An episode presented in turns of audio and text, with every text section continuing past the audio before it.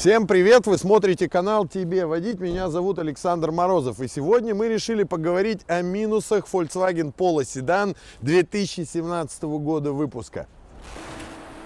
Это канал «Тебе водить». И для вас мы опускаем Polo.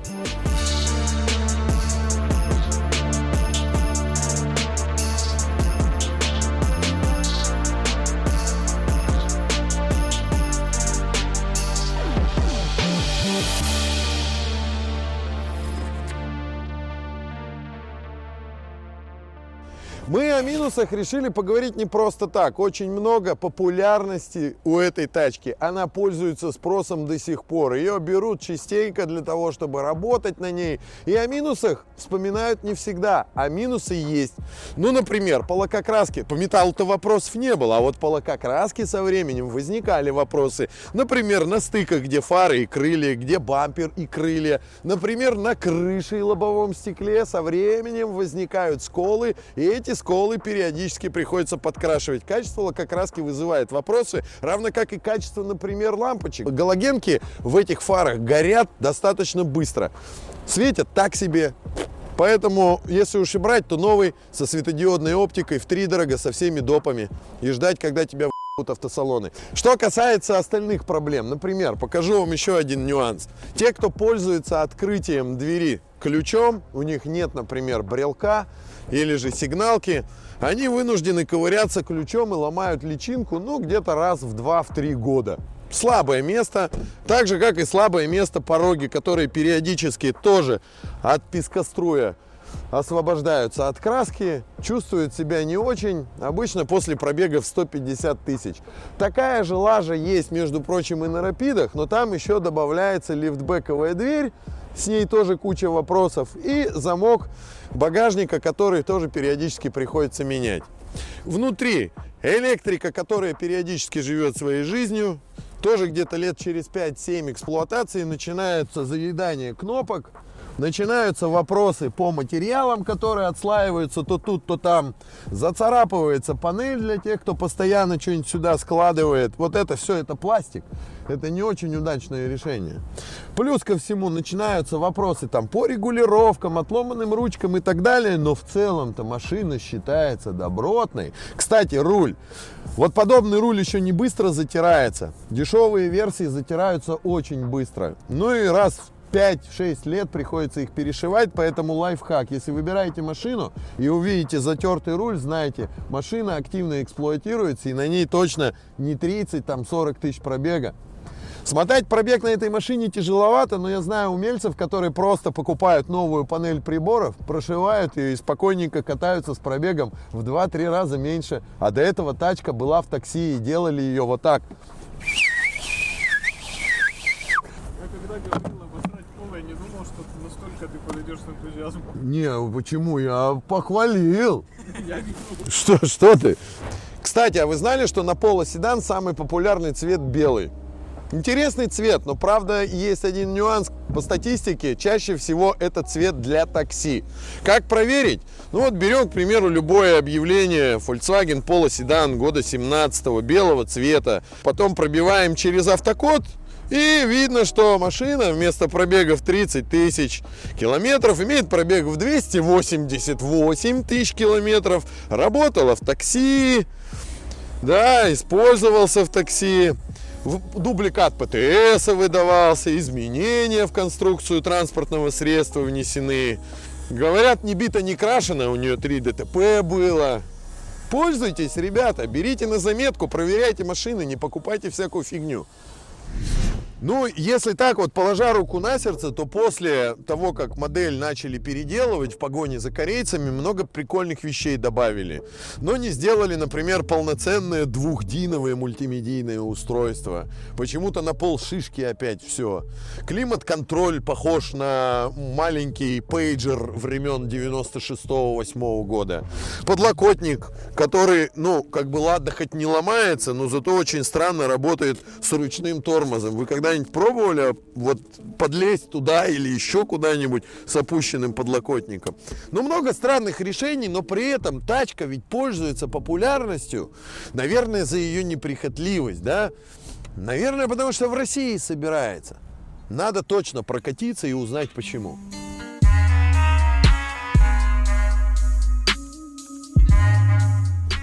Ну, в общем, главное разочарование для меня было, это, скажем так, менее интересная динамика, которая на полоседан почему-то вот из поколения в поколение какой-то передающийся фактор. Только на турбовых моторах еще что-то интересное появлялось, но там была тема с DSG не очень приятная. А здесь на автомате 1.6, 110 лошадей, это такая тема на трассе тихо, как говорил товарищ мой, тошнить. Но зато хотя бы, хотя бы по сравнению с предыдущей версией наладили тему с подвеской и комфортностью. Правда, на шумоизоляцию нареканий вот до сих пор полно. Материалы, да, очень простенькие трогать руками ничего даже не хочется.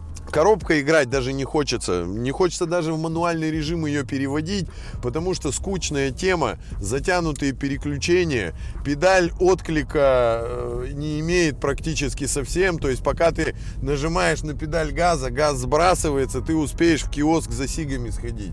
Что касается тормозов, тема примерно такая же, только чуть острее, чем на предыдущей версии. Обзор, ну это тоже такая отдельная тема. Ладно, хоть обогрев стекла лобового есть. И вот это размер лобового стекла не соответствует действительности. Хотя кто бы там про размеры говорил? Может оно съежилось от холодного воздуха, это стекло. Теперь а, по ходовым характеристикам. Чаще всего на этой машине страдает рейка, если вы ездите по плохим дорогам. У вас в городе, например, такие... Вы часто любите гонять по брусчатке в центре Екатеринбурга. Знаете, рейка рулевая выйдет из строя такие. Сначала появится характерный стук, потом появится люфт. Если вы попали еще в гарантийный срок и это поменяли, молодцы. Если нет, удовольствие не дешевое.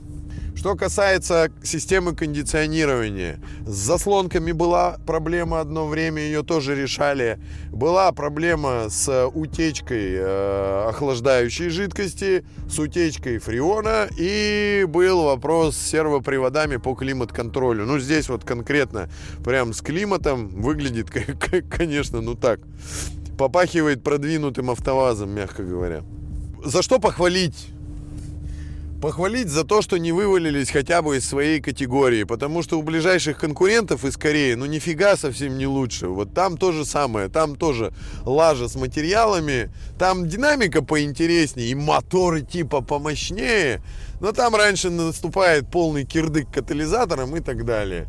Поэтому здесь они хотя бы еще ничего. А вообще, чтобы вот прям разобраться со всей технической частью, заглянуть под автомобиль, мы решили заехать в автосервис к нашим друзьям, в автосервис ЕКБ, который находится на Буторина 6А. Сейчас заедем, все откроем и посмотрим, чего и как. Покажу, где есть моменты, на которые надо особо пристально обратить внимание.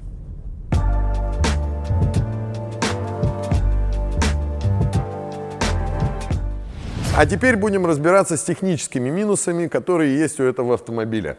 Первый, конечно, вопрос, сколько служат двигатели и коробки. Ну, в данном случае 1.6 110 лошадей. После доработки приобрел ремень. Цепные версии страдали гремящими цилиндрами на холодную. Ну, а что касается этой версии, в ней появился масложор. Притом, говорят пользователи, что если в, приливах, э, в пределах доливки, то это норма.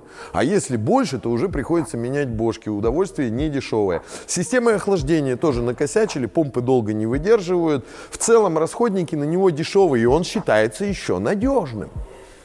Но система кондиционирования, патрубки различные и так далее очень часто страдает на этих моделях с пробегом больше 100-120 тысяч километров. Кто-то может сказать, надежный, с таким масложором и такими проблемами. Но я вам могу сказать, что 1.4 был более проблемным двигателем. Да и предыдущий цепной тоже не самый ультра. А еще частый вопрос, как долго живут коробки. Автоматы айсиновские живут долго. Ну реально долго. Механика тоже неплохой вариант, если ищете для себя. Самая печаль это DSG, мехатроники, вторые сцепления и еще куча всего. Общем, ребята, лучше уж тогда либо автомат, либо вообще простецкую механику брать. Расходники там хотя бы не такие дорогие. Сейчас поднимем эту машину и посмотрим, что снизу больного.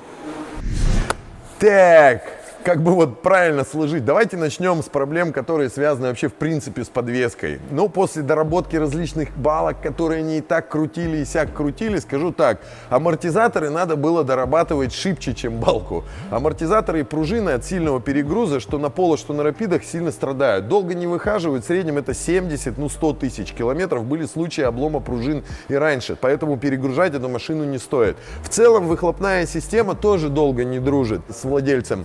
Частенько нарекания сейчас особенно звучат на пробежные машины под 150-170 тысяч километров на уработанный катализатор.